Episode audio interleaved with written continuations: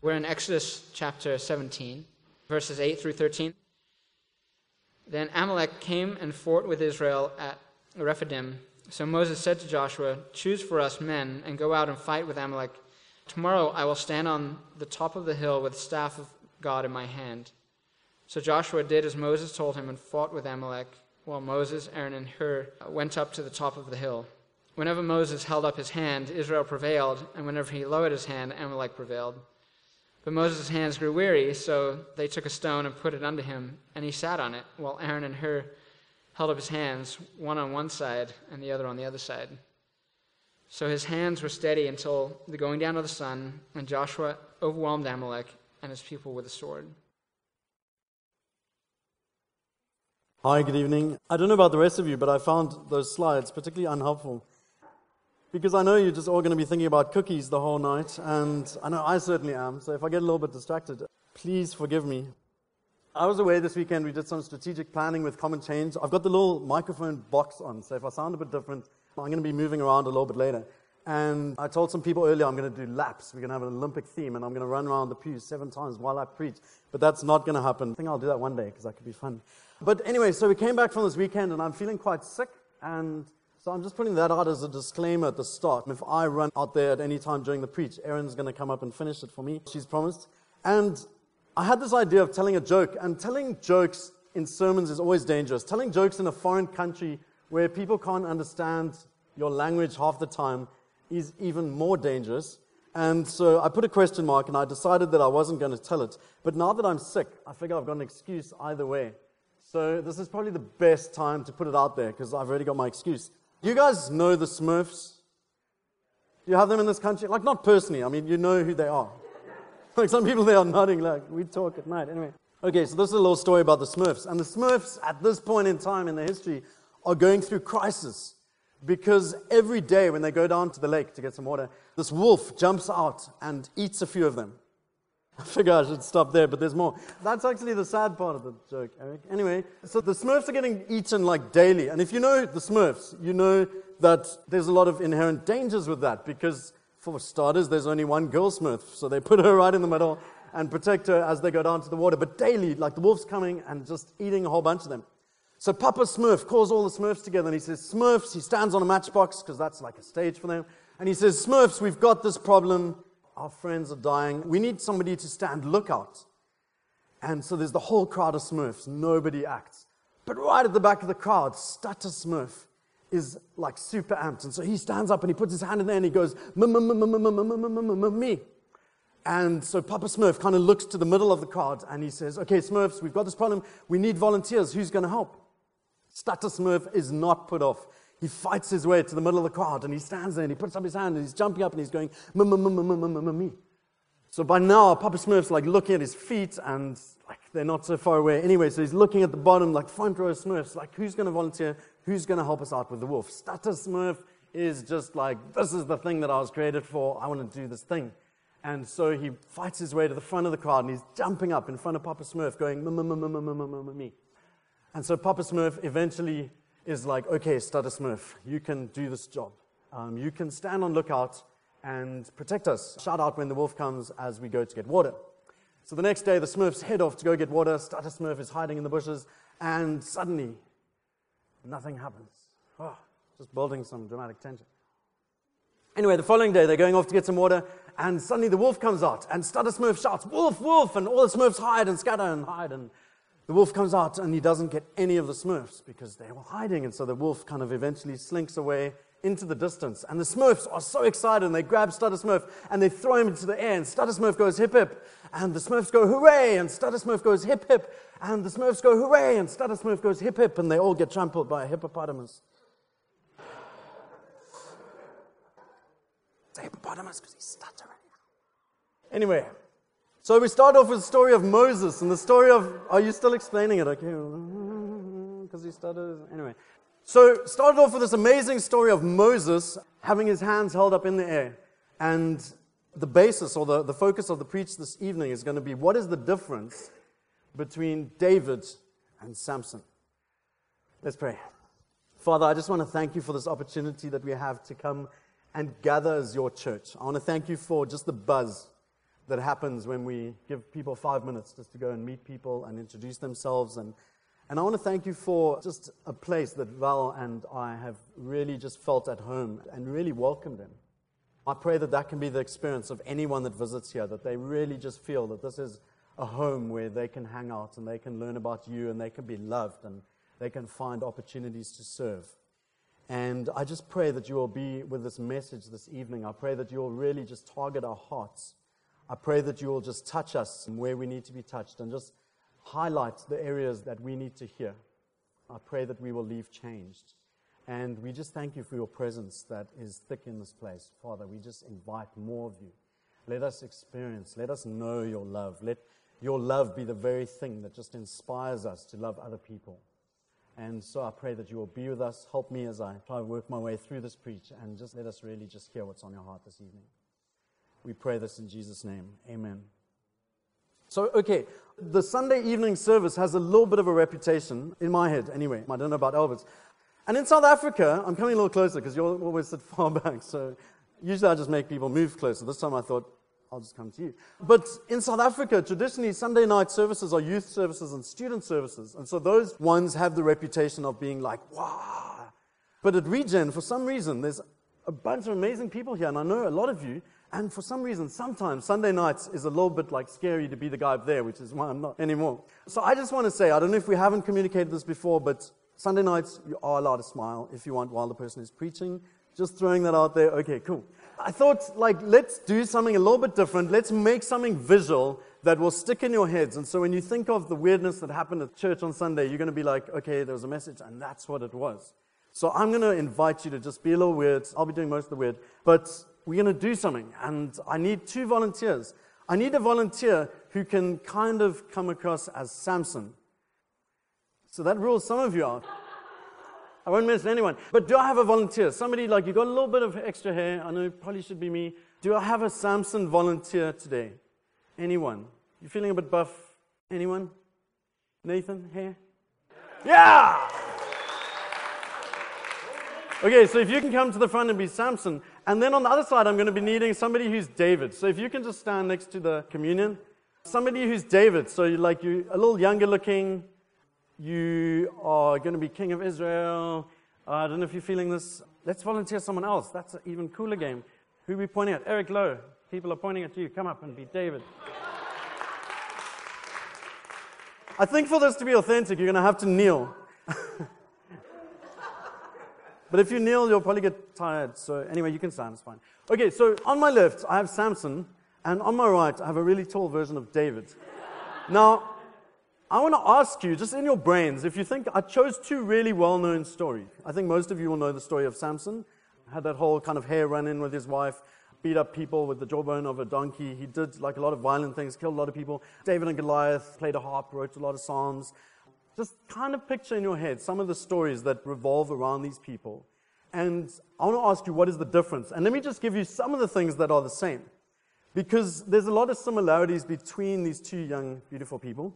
They were both born within the same time period, between 1200 and 1000 BC. They both lived around the same time period. They were both young men. They were both called by God at a young age. Samson was called, prophesied, even before he was born. God had kind of laid his hand and mark on him.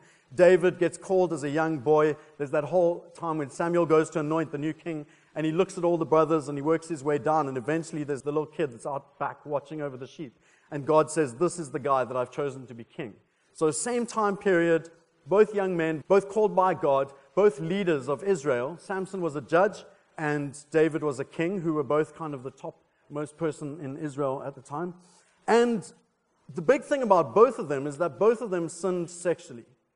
Samson married somebody that was outside of the tribe of Israel that he wasn't supposed to do, but if you read his story, he actually does it a couple of times. He's like a dodgy oak.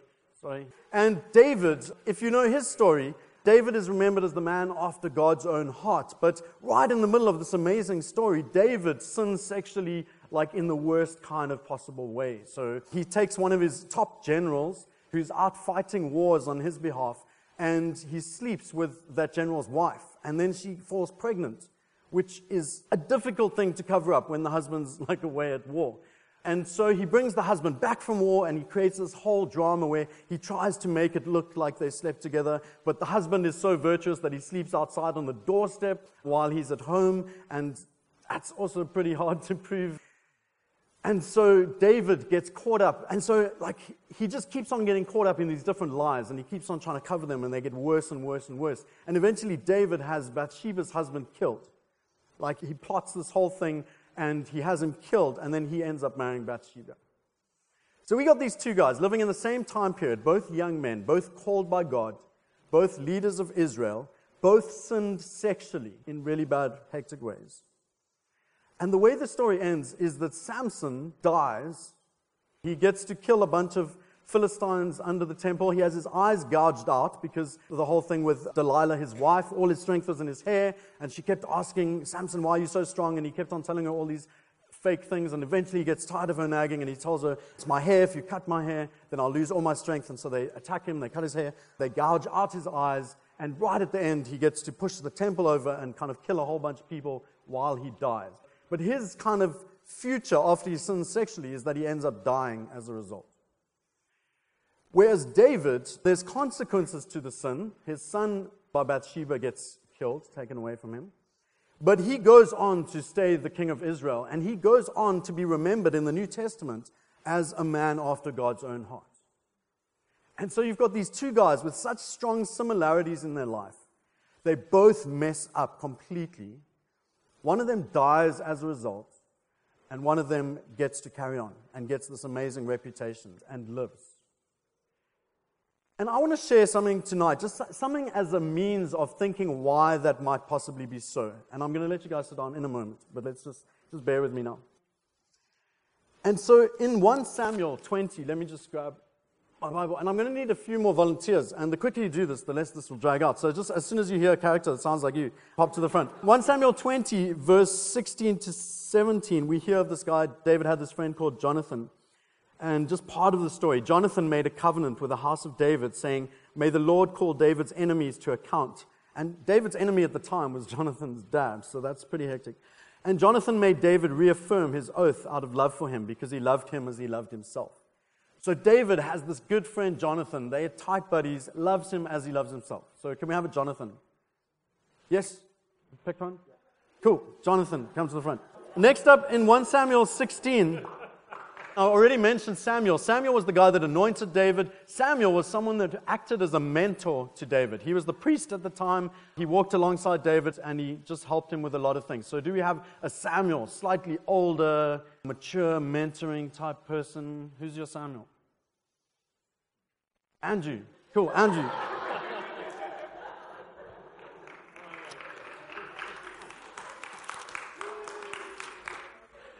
Okay, in 2 Samuel 12, you've got the story where, as I mentioned, David had just done this hectic sin. And 2 Samuel 12, if you want some good bedtime reading, that is an amazing chapter. The heading of the chapter is Nathan rebukes David. And Nathan comes along to David and he tells this little parable about this rich guy and all his sheep and this little guy and this one little lamb and how the rich guy kills the lamb of the little guy. And it's so beautiful when, like, David burns with anger against the man and said to Nathan, As surely as the Lord lives, the man who did this deserves to die. He must pay for the lamb four times over because he did such a thing and had no pity. And then one of my favorite lines in the Bible, I've got lots of favorite verses, but this is a Hollywood line that is just one of my favorites. So David is like, ah, this guy should die. He's so evil and he, everything should happen to him. And then verse 7 Then Nathan said to David, You are the man. Hey, can you just see Russell Crowe? No, he's not. But anyway, like some big Hollywood heavyweights going, You are the man. And so choose your Nathan. Oh, that's hard in this church. There's like 20 Nathans. Okay, Zach, you're Nathan. That's going to get totally confusing. Yeah!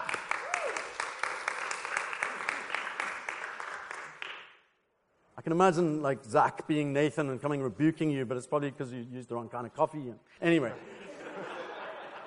And so, a prophet, somebody in David's life that was able to speak hard truth into his life.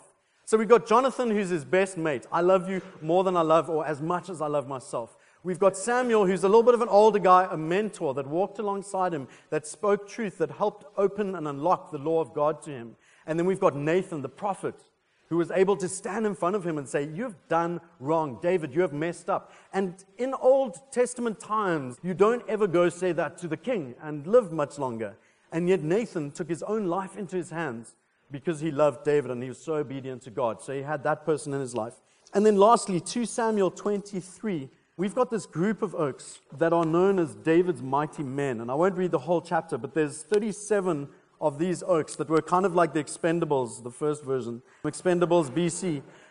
So this is a story of just three of them. So amongst the mighty men, there were like the top three oaks. Verse 13 to 17. During harvest time, three of the 30 chief men came down to David at the cave of Adullam, while a band of Philistines was encamped in the valley of Rephaim. At that time, David was in the stronghold, and the Philistine garrison was at Bethlehem. So Bethlehem had been taken over by the Philistines. I say Philistines, you probably say Philistines, so I'm alternating, so we're all happy. David longed for water and said, Oh, that someone would get me a drink of water from the well near the gate of Bethlehem. So the three mighty men broke through the Philistine lines, drew water from the well near the gate of Bethlehem, and carried it back to David. But he refused to drink it. Instead, he poured it out before the Lord.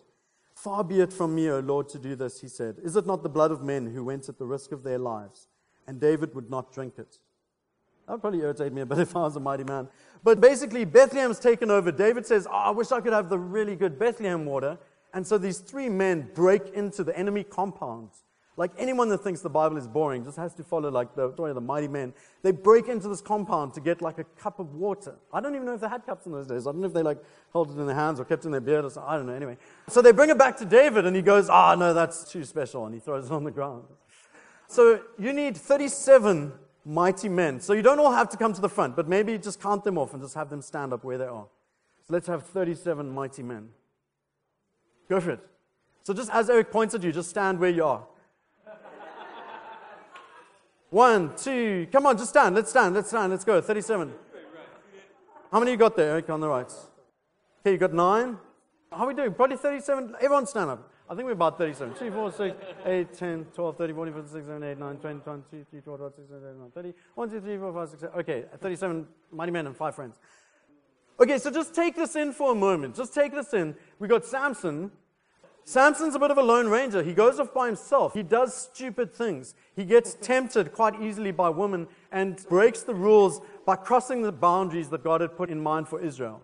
And so every single time that Samson goes out by himself, or there's so many times when he just goes out, he's by himself, he messes up. You've got David on the other side who's got his best friend, he's got a mentor in his life. He's got a prophet who has the ability to speak truth into his life. He's got a posse of 37 people that are willing to give their lives for him. And so this isn't a biblical teaching or anything you can take directly from Scripture, but I want to put it to you that a lot of what had to do with David's story ending a lot more happily than Samson's is that he surrounded himself with godly people. So take a seat. I'll get back to the top and we'll carry this on. Thank you. And give David and Samson a round of applause.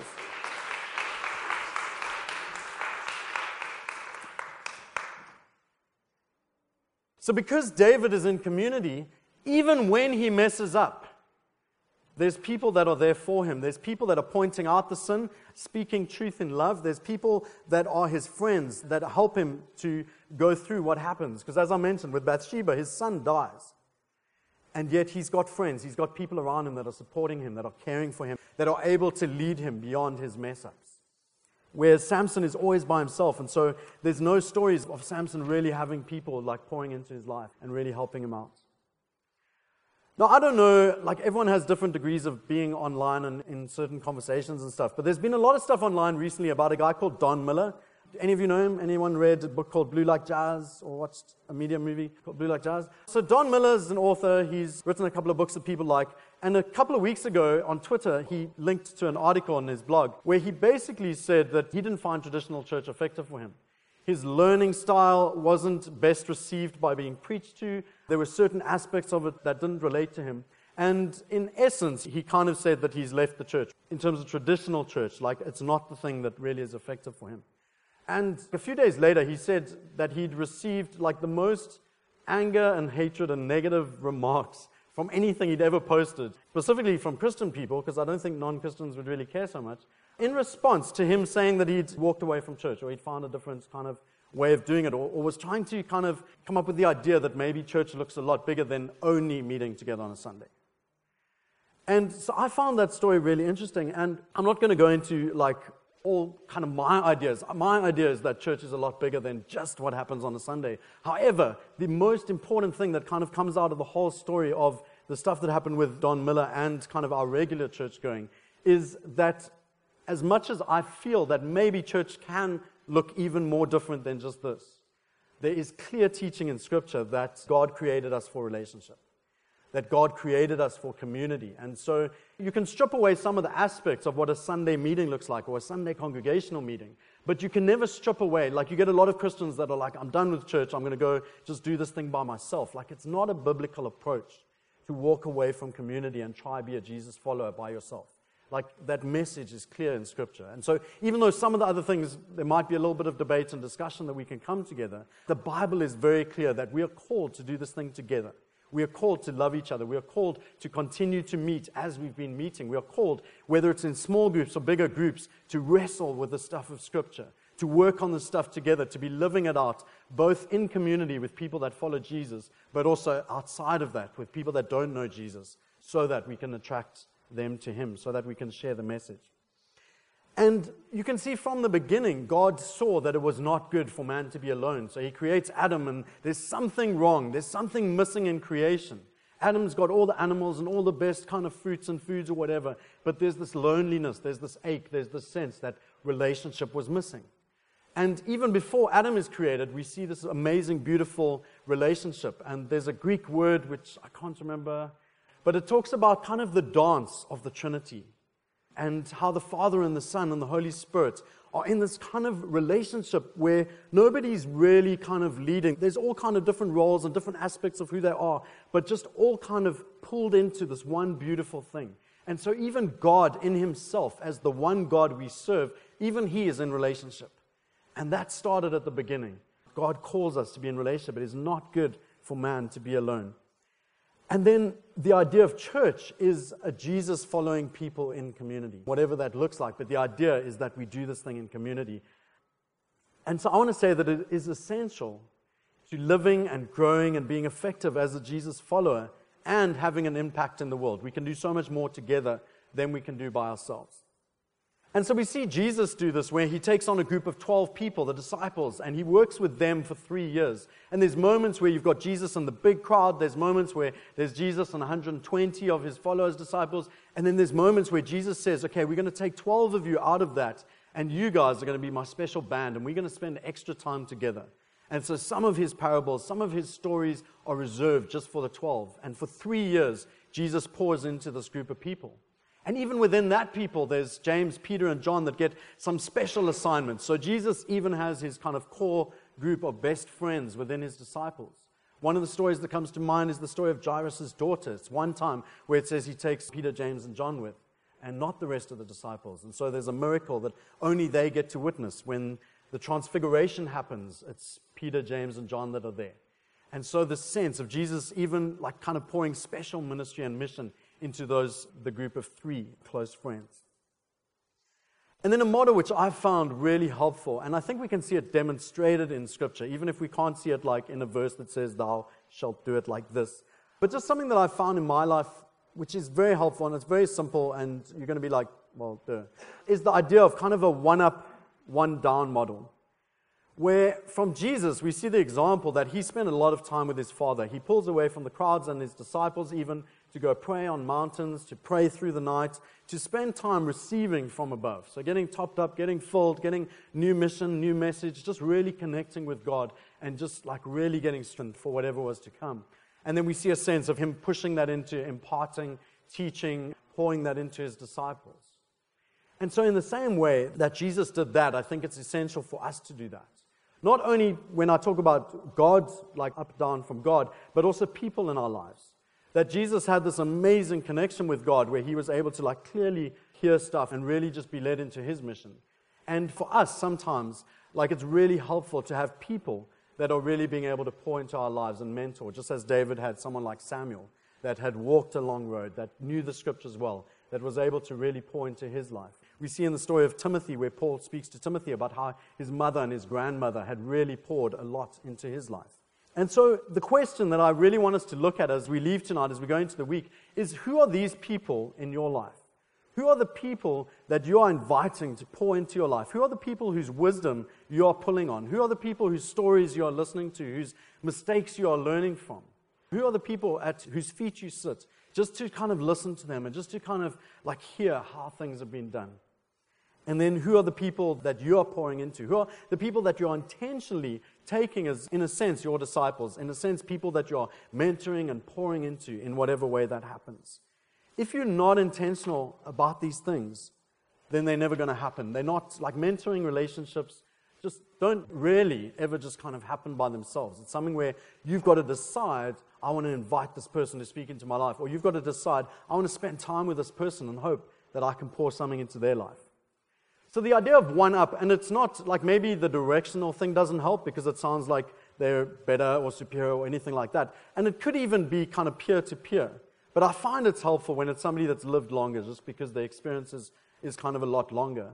And the idea of walking with somebody that's walked maybe one step further than you, that's got one skill or one story or one strength or whatever it is that they can really start imparting to you and just start sharing with you.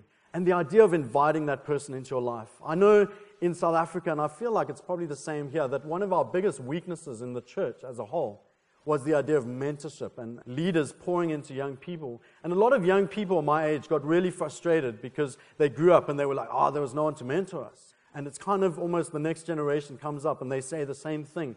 And so sometimes you have to get a little bit more intentional. Sometimes you have to get a little more awkward or just a little more practical because these things aren't going to happen by themselves. And so if you're wanting an older person or somebody that's kind of walked a different journey, a longer journey than you, to mentor you, sometimes you have to go to them and say, hey, can we meet? Can we meet regularly? Can we meet once a month for breakfast? Can we meet once a week for coffee? And actually just start inspiring relationship. If you go up to people and say, hey, will you mentor me? That will probably scare the heck out of a lot of people. And so it can start as simple as just building relationship and saying, hey, I really want to learn. I really want to hear your story. I really want to know the journey you've walked. Would it be okay if I bought you coffee once a week, if I bought you a milkshake once a week, if we went out to Ollie's for pancakes and waffles or whatever it is. Ollie's? I don't know. I feel like it should be Ollie's, but we've just discovered that and it's amazing. It's in Alameda if you don't know good pancakes. But I just feel there's something so beneficial in terms of instigating those kind of relationships on a regular basis. So we're all quite busy. Maybe we can't all do once a week. And maybe just starting once a month. Then it means like for 12 times through the next year, I'm inviting somebody to share wisdom and speak into my life. If you can do once a week, I think the regular thing really helps out. And then the one down thing is much easier, as John mentioned. We've got a youth ministry that is just waiting for people to come and say, Hey, I've got time. And I do my church servicing on a Sunday evening. So Sunday mornings, I'm totally free. And I've just been waiting for someone at the front to say, Hey, come and hang out with youth once or twice a month. You're all invited. If you want to hang out with the youth, come chat to me. We'll see if we can make it happen. But even just in your own life, of being able to look around, and again, doesn't necessarily have to be someone that's younger. Maybe it's just a buddy of yours, of saying, like, hey, let's meet.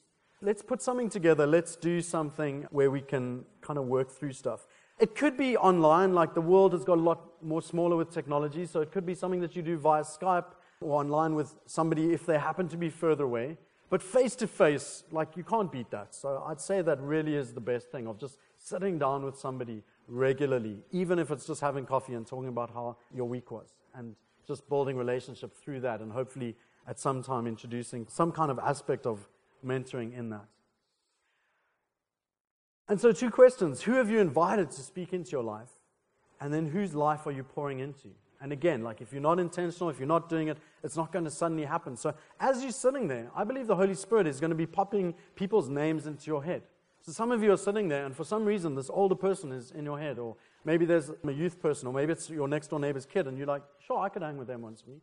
I could maybe invite them to go run around the lake with me.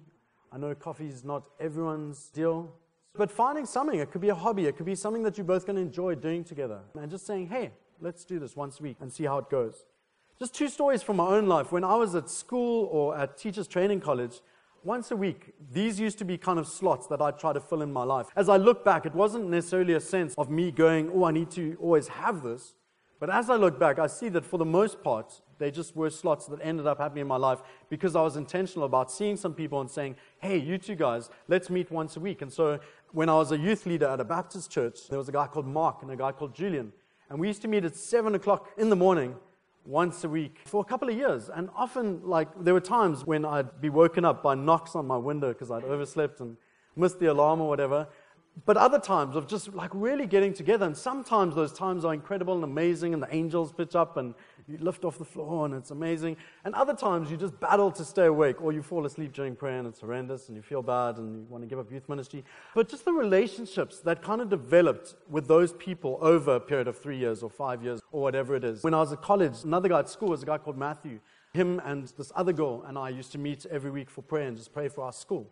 And we'd get to school 30 minutes early once a week and just be praying for the school. Uh, when I was at college, there was one of my best friends now, Mandy, and we'd meet for an hour once a week.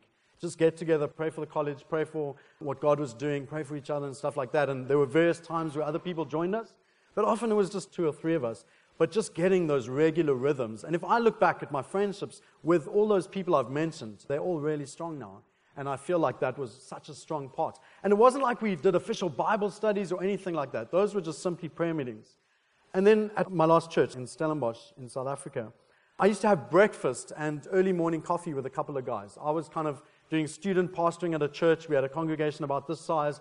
And two or three guys once a week, we used to get together for breakfast or coffee.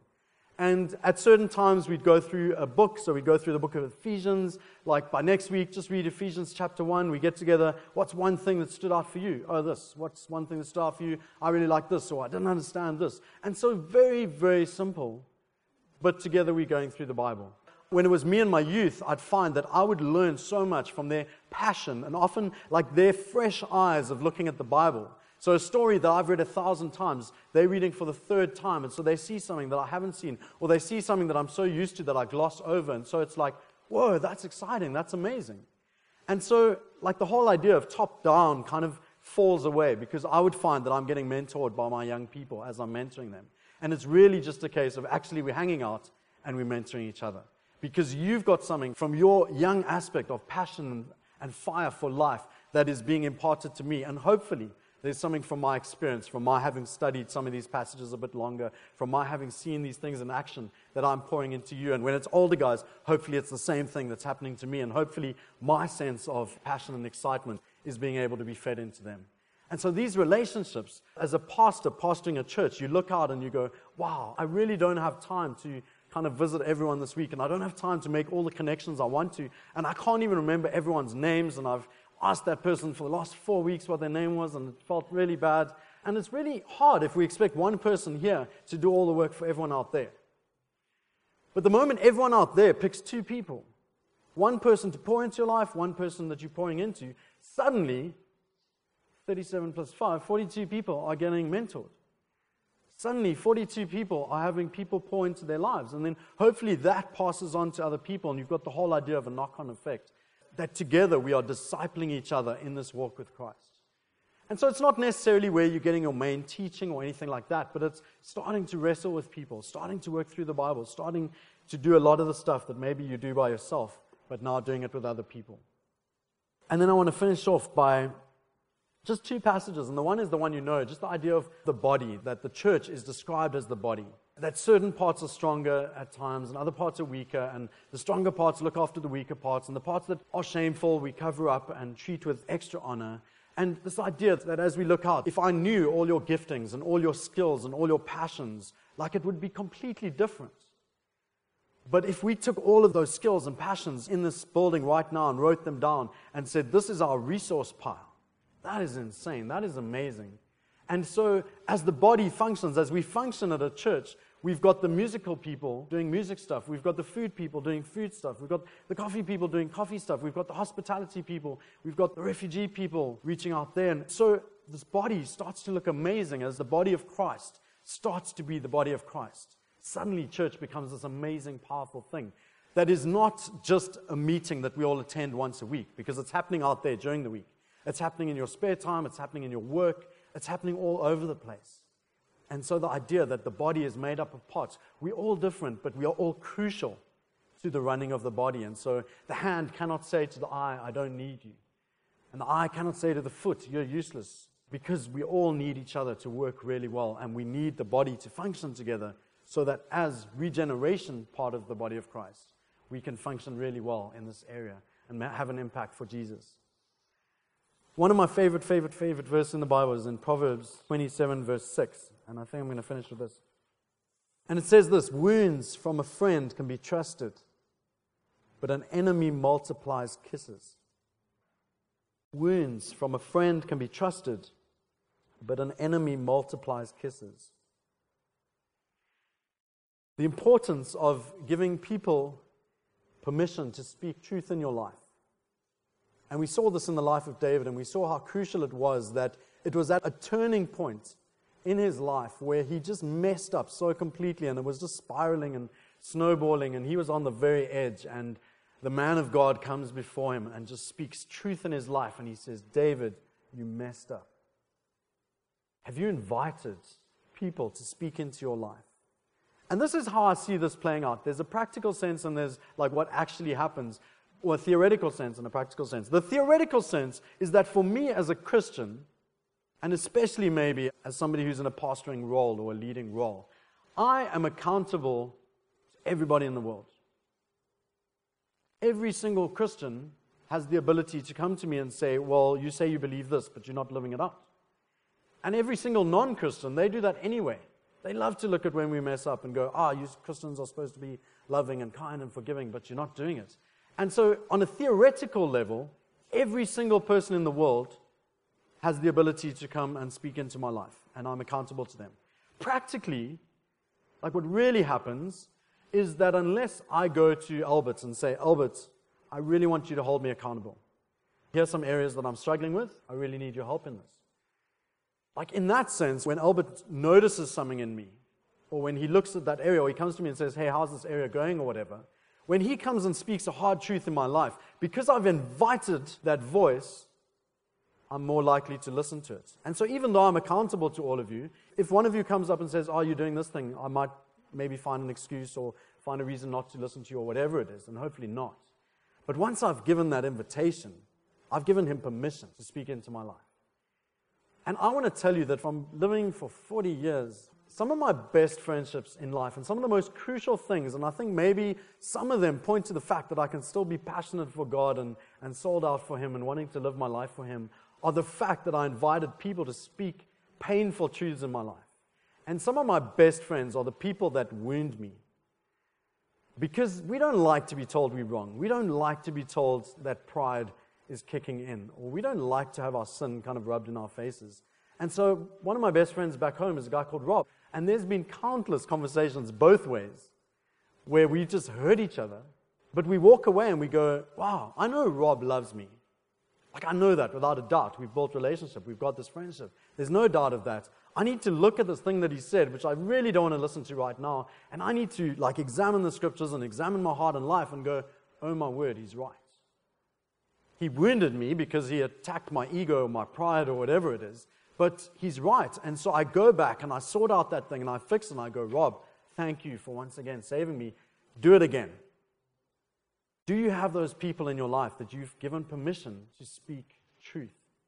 And I love the phrase in the Bible where it talks about speaking truth in love because if you give that permission to the wrong people, then you can be severely damaged.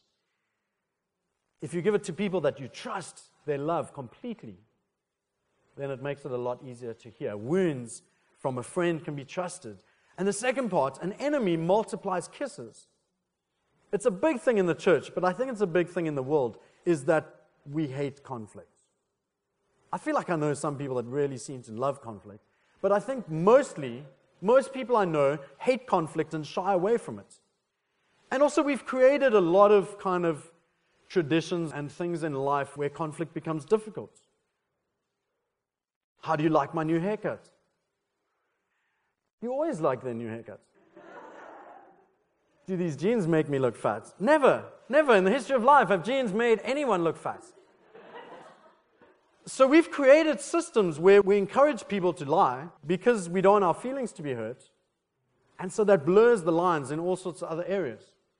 And I really feel this is huge. I've got such a huge heart for honesty. Like, honesty for me is something that God has just put like huge in front of me. And it's an area where I'm probably completely broken and need to work on.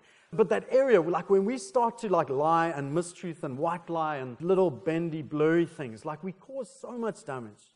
And so when you're living a life that is kind of off the rails and you're moving away from what God's teaching, like most of your friends and your mates will spur you on in that. Like that's the reality. Like people do not want to come to you and say, dude, you're getting it wrong, or like you're messing up. Because we don't want conflict. And so we would rather throw kisses, we'd rather be mates, laugh at the stories, just hear stuff, that's okay, give nice platitudes, whatever it is. And yet God is calling us to be real with each other. He's calling us to wound with love. Because what happens there is transformation.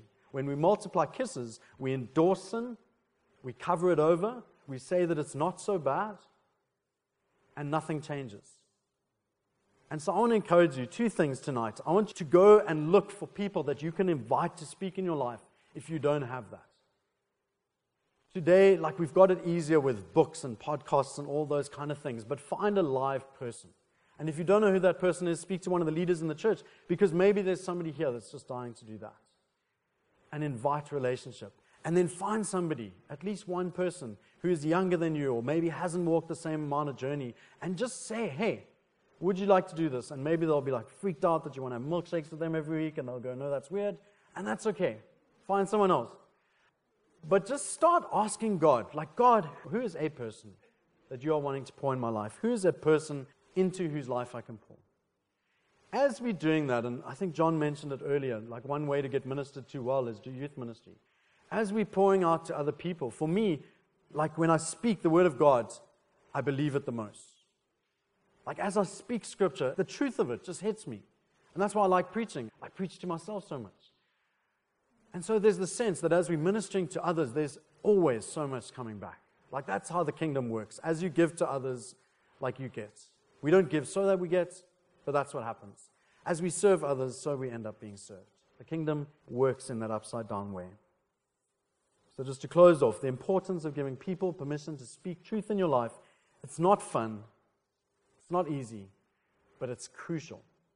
If you are wanting to transform, if you are wanting to make a difference in the world, if you are wanting to be a person of significance, you need to surround yourself and invite people to speak truth.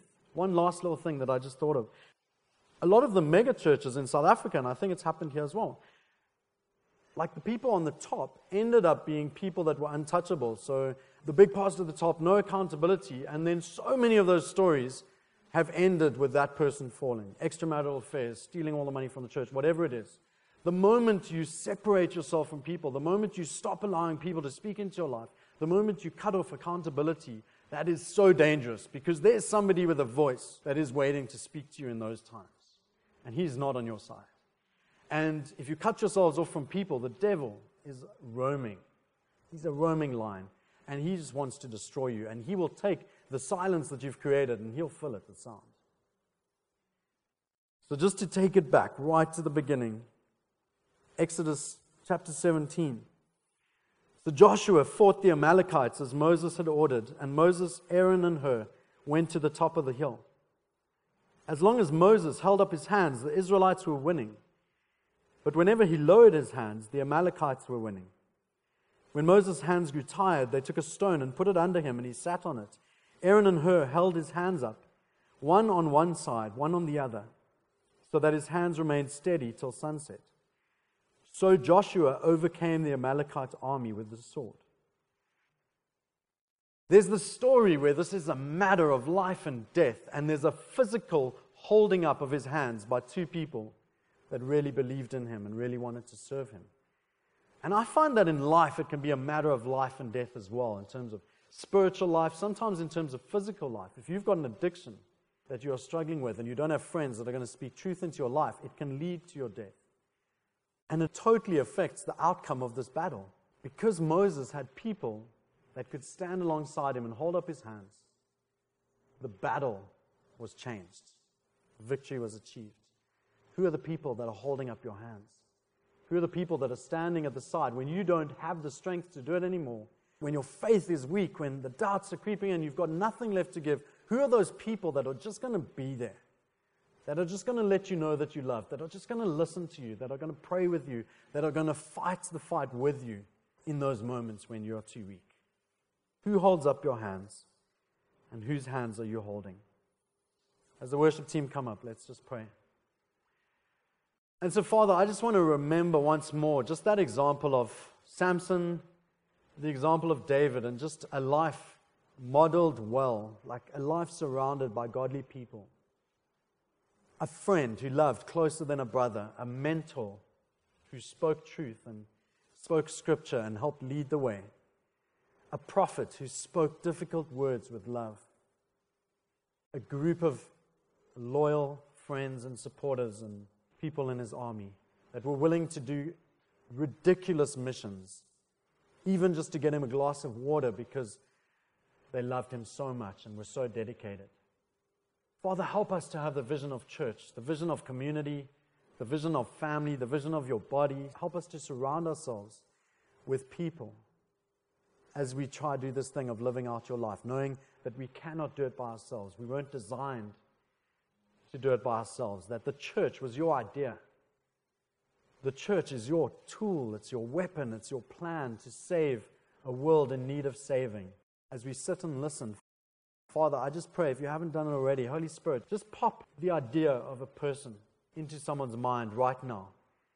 As we think of who is somebody that I can ask to share their story, who is somebody that I can invite to speak into my life. I just pray, Holy Spirit, right now, that you're just putting names into people's minds already and just let those names stick. And Holy Spirit, I ask for names of people that we can pour into you intentionally. Give us a name. Show us how it looks. Is it a milkshake? Is it a run? Is it a game of squash? Is it a late night conversation? What is it? Who is that person? Father, let us be people that invite people to speak truth into our life let us be people that invite wounds spoken by friends. And I just pray that if there are people here today that don't have those kind of friendships, that you will bring those to be, that you will show us, highlight people, bring people across our path. I'm so grateful for those people in my life, God, and I just thank you for them right now. Help us to invite people. Help us to go to people and literally say, I want to be held accountable. I want you to hold me accountable in the way that I spend my money. I want you to check in with me once a week because I've really been struggling with porn. My attitude to my family is so bad. Just keep on dropping me a text and just saying, How's it going? Father, just give us those people. As your body, help us to be those people for each other. We pray these things in Jesus' name. Amen.